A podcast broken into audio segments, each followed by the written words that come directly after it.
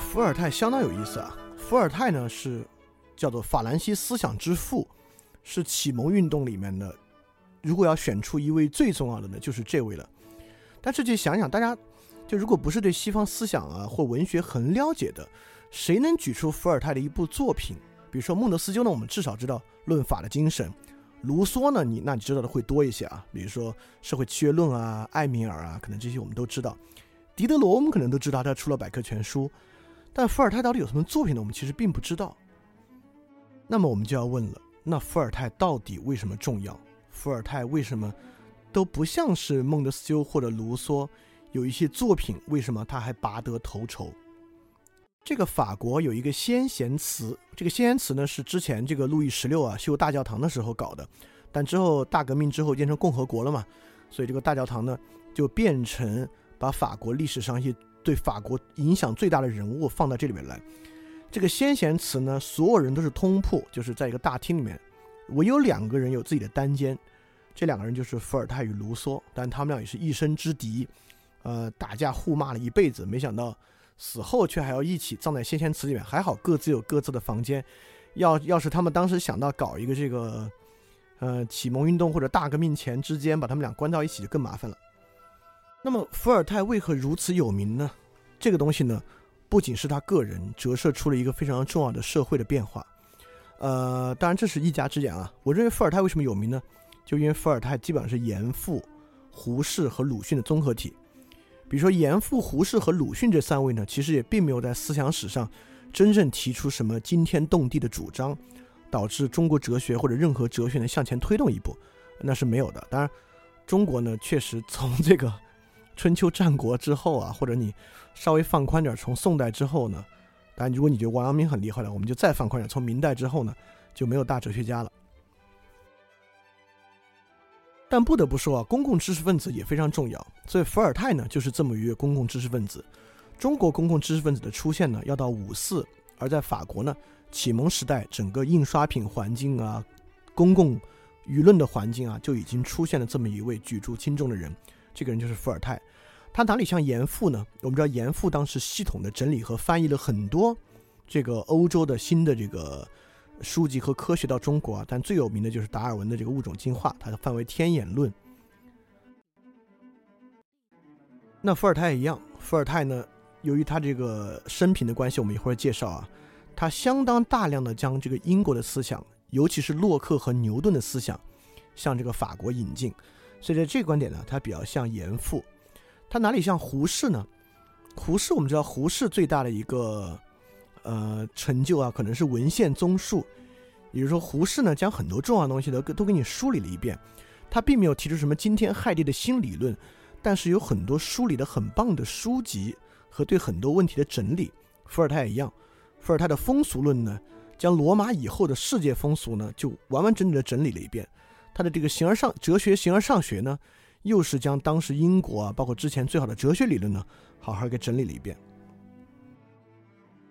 那他哪里像鲁迅呢？就是我们知道鲁迅是一个社会批判家，我们这么说不为过啊。文学家、社会批判家，伏尔泰一样。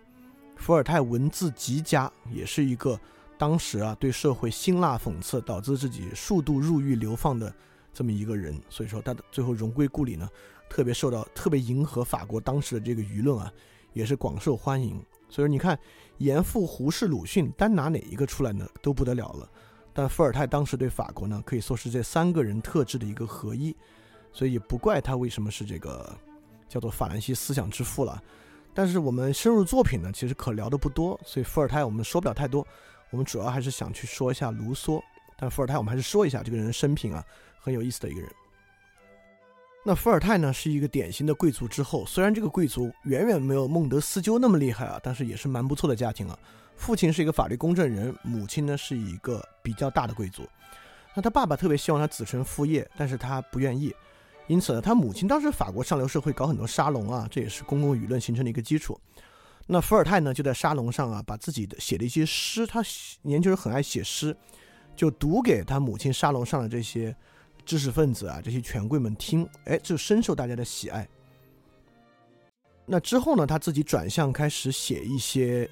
呃，剧作品，他是一个很很有名、很有名的剧作家，比如他最早呢就写这个《俄狄浦斯王》，就以古希腊悲剧《俄狄浦斯》为基础呢，创作了一个戏剧，在当时呢很受欢迎。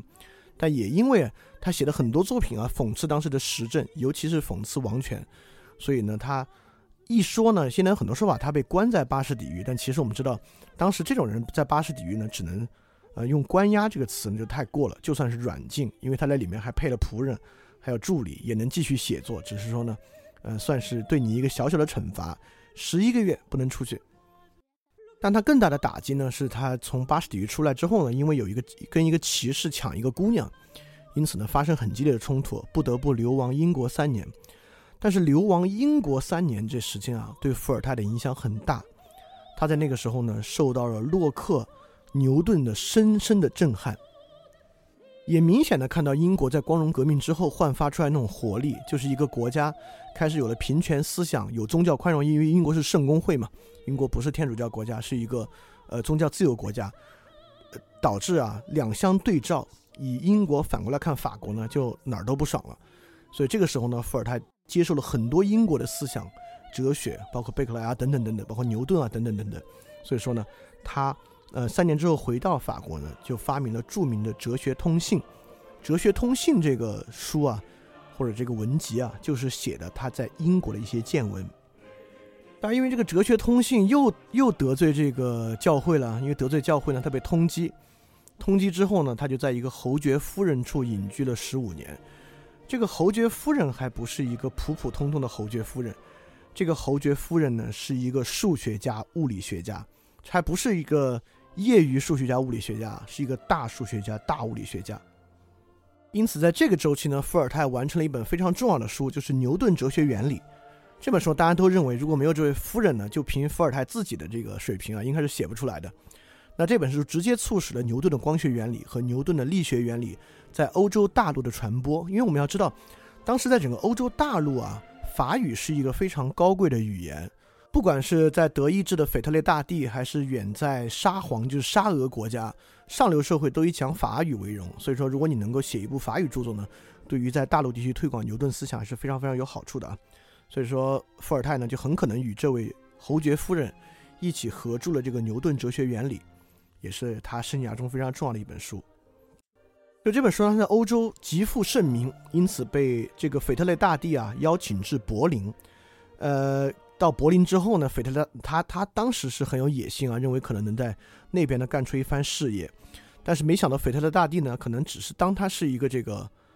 呃，装点自己门庭的人，把他当工具用，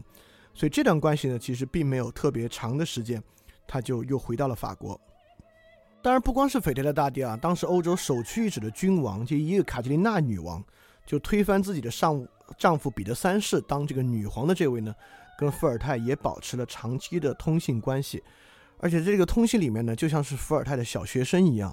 就像这个伏尔泰倾诉他的衷肠，向伏尔泰非常虚心的请教一些问题，也都是。当然，这位女皇呢，也不仅是支持伏尔泰，当他登上皇位之后呢，立刻就答应了能够赞助狄德罗印刷百科全书，所以让狄德罗和伏尔泰都非常非常的激动，也对他心悦诚服。当然，他之后的著作呢。持续的为他在法国招惹麻烦，所以他用自己的英国啊投资证券，那会儿已经有股票市场了，所以伏尔泰用自己投资证券赚的钱呢，在瑞士啊买了两处房产，也住在其中一处里面，全心写作。那这这段时间不断的有就没有那种大部头的作品啊，但是很多散文啊巨作啊发出来，导致他的这个名望如日中天。尤其是之后呢，为这个新教胡格诺派教徒卡拉斯辩护。让他在国内的声誉到达顶点。当然，因为这个辩护呢，也是猛烈的抨击教会，因此他在八十四岁荣归法国，得到了万人敬仰。当时法国上流社会、国王啊、贵族啊，都对他极其的关照。那之后很快他去世了。去世之后呢，能够，呃，因为他之前在《哲学通信》里面啊就写过，因为牛顿逝世的时候，我们知道牛顿风光大葬，葬在威斯敏斯特大教堂，当时。就是英国最上流社会的人才才有这个资格啊，来去抬牛顿的棺椁。就伏尔泰就很认为这样的国家才有前途嘛，所以伏尔泰如愿以偿，在他死的时候呢，也是风光大葬，呃，但也站在法国的教堂里面。但他自己有一个很有意思的，就是他把这个棺材一半埋在教堂里，一半埋在教堂外。因为他自己是个自然神论者啊，就不相信传统天主教这套的，所以他意思就是说呢，如果上帝让他上天堂呢，他就从教堂里边那上天堂；如果上帝让他下地狱呢，他就可以从棺材的另一头溜走。但最后棺椁棺椁残遗骸呢会被就被移入先贤祠。那么他很有名的作品呢，就是这个《哲学通信》。就如果今天我们觉得美国什么都好的人被称为美分党呢，那这个伏尔泰就肯定是一个先令党。因为在他的书里面，基本上英国就是自由公民的代表，法国呢就像是一个腐朽贵族一样。那《哲学通信》呢，一共二十五封信，这二十五封信呢，前七封信都在讲宗教的事情。那这里面提到很多英国圣公会啊，也可以说贵格会的一些事情，包括呢，呃，这里面也体现出对于英国贵格会本身神秘主义倾向和伏尔泰自己自然神论倾向的一些偏好，在这里面都有所论述。在第十八封信里面呢，伏尔泰提到莎士比亚，他说这位作家的功绩啊，简直断送了英国的戏剧。他这个意思呢，其实是夸莎士比亚，他也就是说对亚里士多德也一样，就是因为他的功绩之大之厉害，使人们呢开始迷信这个人，就人们越发看不起，就是厚古薄今啊，看不起自己同代的人，而对这种人崇敬。所以说，呃，伏尔泰一方面他不是一个完完全全就百分之百信服英国，他其实也是讽刺。英国当时那些极力去模仿莎士比亚的人，认为这挺愚蠢的，但是呢，他又由衷的向往不列颠的那种文化环境、诗歌啊、戏剧啊，所以说在这第十八封信开头呢，伏尔泰就说啊，英国有剧院的时候呢，法国人还只有露天剧场，来表达他对英国充分的向往。就在二第二十封信，伏尔泰写那些研究文学的老爷们呢，伏尔泰也非常向往就英国贵族那种，就是。政治、文学、科学，呃，这个三者相通的状态，就是他认为英国的贵族呢非常好，对于文学呢也保有兴趣，政治当然也不错，对于科学呢也愿意去从事。就反观法国这边的贵族呢，就显得非常的腐朽。所以整个这本书呢，其核心呢就是为法国人展示了当时英国的状态，当然是。呃，因为他自己要批判法国教会和法国上流社会的原因啊，对英国呢，当然有很多美化，有很多不实的美化。因为英国当时也不是这么完美的社会，有很多问题。呃，但是，我我不能说这样不好啊。但是，公共知识分子，比如说我们有有时候认为很多我们就嘲讽的美分党的问题，也是觉得美国什么都好，什么都对。但是反过来看，嗯，对于真正变革国内，这是不是有用的呢？那至少从伏尔泰来看呢？那不仅有用，还相当伟大。当然了，如果仅仅用英国做参照来抨击当时的法国呢，还不过瘾。所以伏尔泰紧接着，不是紧接着，伏尔泰之后写了这本《风俗论》。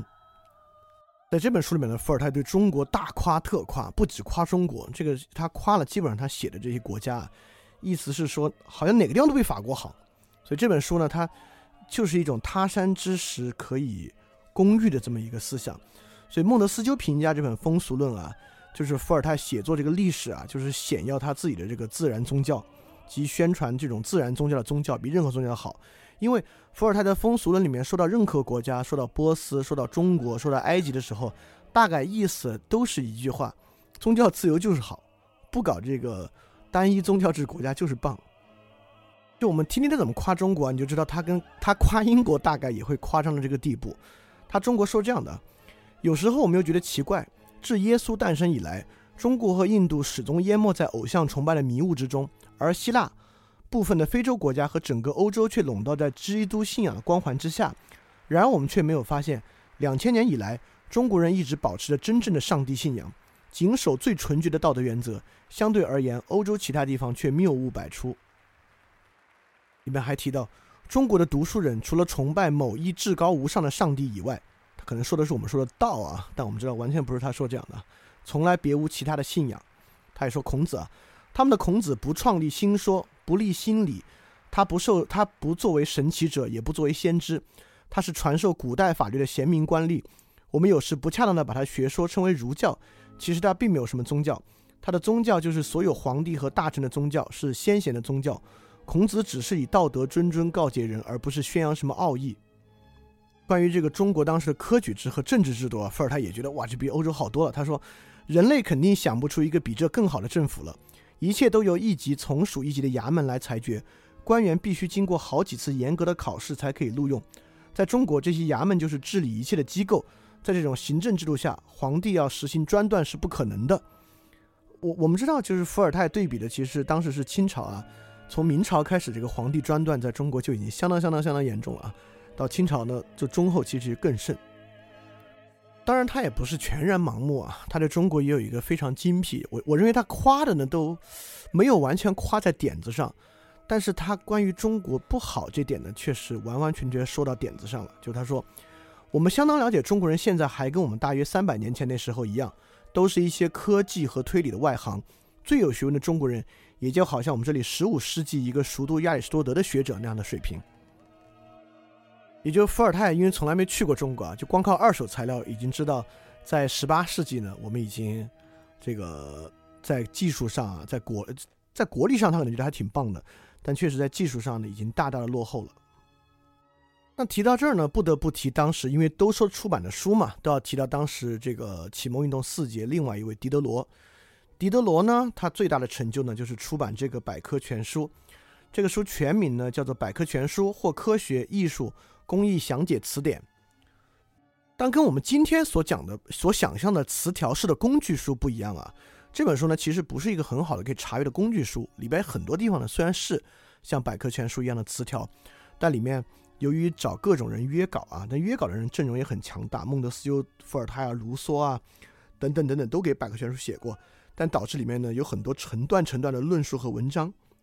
当然，狄德罗本人是相当相当激进的。狄德罗本人早期呢是信奉斯宾诺莎这种神秘主义自然神论的，后来呢直接转无神论。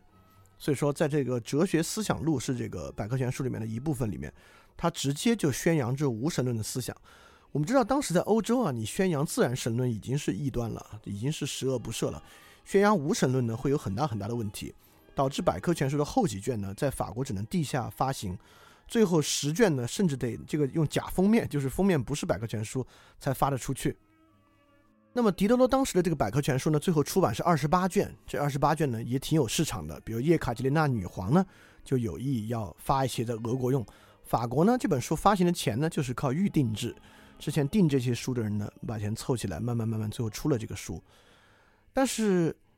伏尔泰这些书和狄德罗的书是不是当时最火的书呢？其实根本不是。跟启蒙运动还很有关系呢，是当时另外一类出版物，我们值得一说。当时法国之所以形成上流社会的这个知识氛围啊，跟当时的咖啡馆与出版业是分不开的。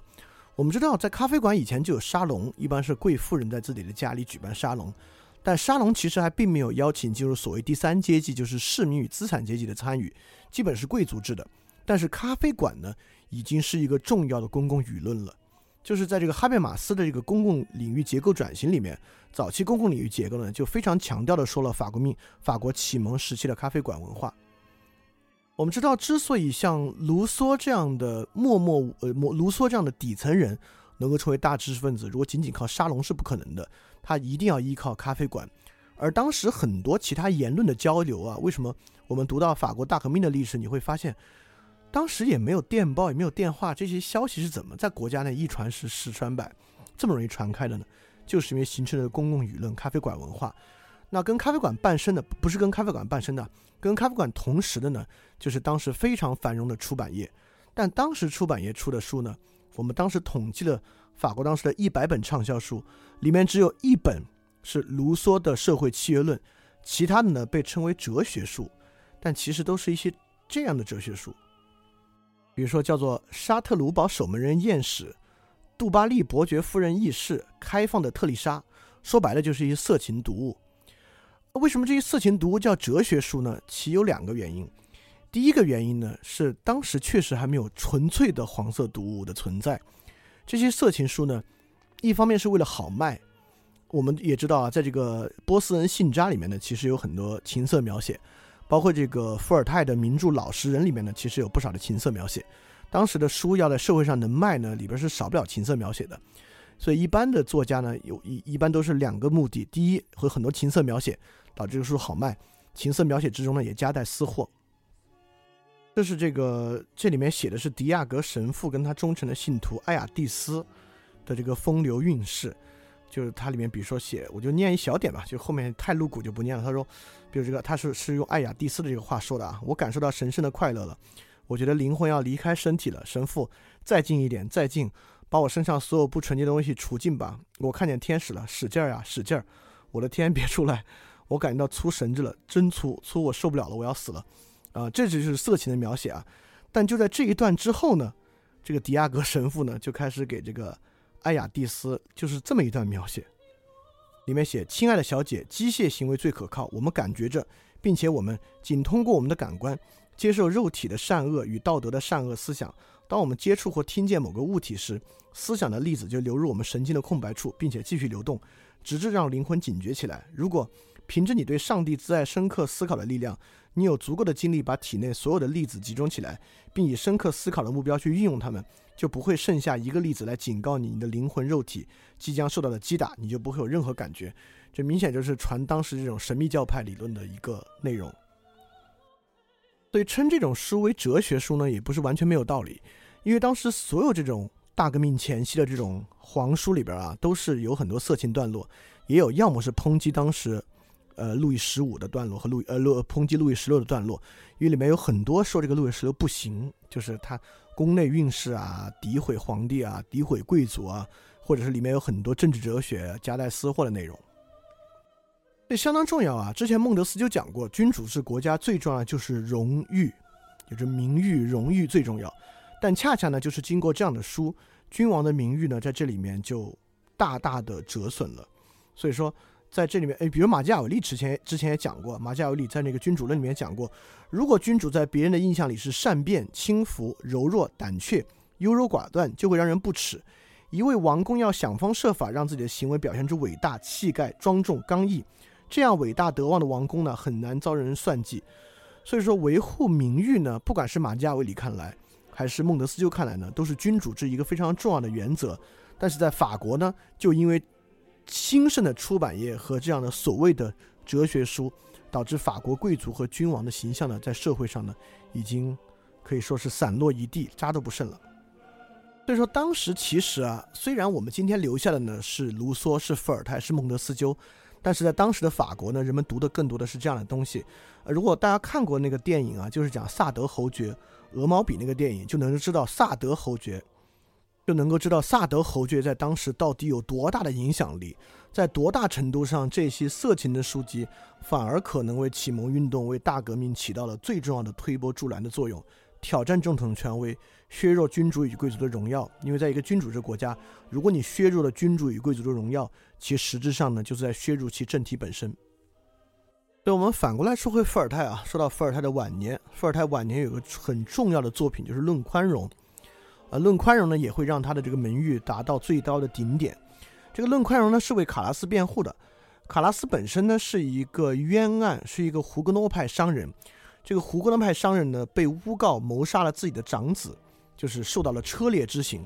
那这个就最看不惯这个天主教的这个伏尔泰啊，当然要站出来，他就搜集很多证据为卡拉斯平反。最后当然也成功的为卡拉斯平反了，所以叫《论宽容》这本书主要就是讲了。当然，这本书的内容呢，比为卡拉平反要更多。其实，在论证为什么宽容是必须的，为什么宗教宽容是必须要有的。而在这本书里面呢，其实也涉及到了伏尔泰很重要的政治哲学理论。所以，伏尔泰本质上呢是反对民主政体的。伏尔泰认为，好的政体呢是理性专制政体，好过民主政体。听这个不奇怪啊，就柏拉图的理想国呢也会认为，就是理性君主制、哲学王好于民主政体。这个我们之后会讲到，对于卢梭的批判的时候，再把这点拿出来说。因为本本质上，伏尔泰是个贵族啊，他是拥护贵族的，拥护这个理性君主制、君主立宪制的。就这本《论宽容》，当时确实引起了很大的影响，不光在当时，就是二零五一二零一五年巴黎恐怖袭击连环恐袭案之后呢，《论宽容》再次在法国成为了畅销书籍啊，可见伏尔泰对法国影响之大。所以这就是伏尔泰了。伏尔泰他并没有自己一贯的理论体系，也没有将某一种思想的边缘往前推进。他写的书呢，大概都明晰易懂。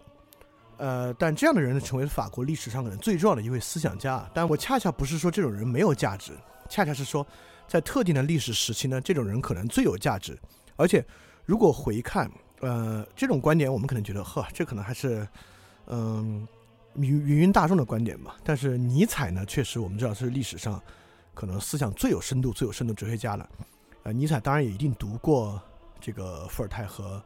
卢梭的书。尼采呢非常讨厌卢梭，而非常喜欢伏尔泰。所以我们反过来说卢梭，但但但但我得说，我跟尼采观点不太一样。这两个人呢，我反而觉得卢梭要厉害的多，要好的多，就我更更喜欢卢梭一些。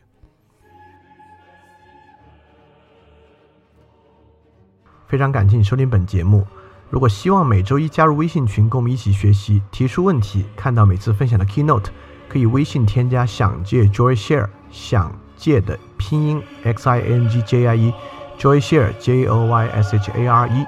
并说牛津通识读本，就可以被我们拉入群中，每周一起学习了。欢迎你来。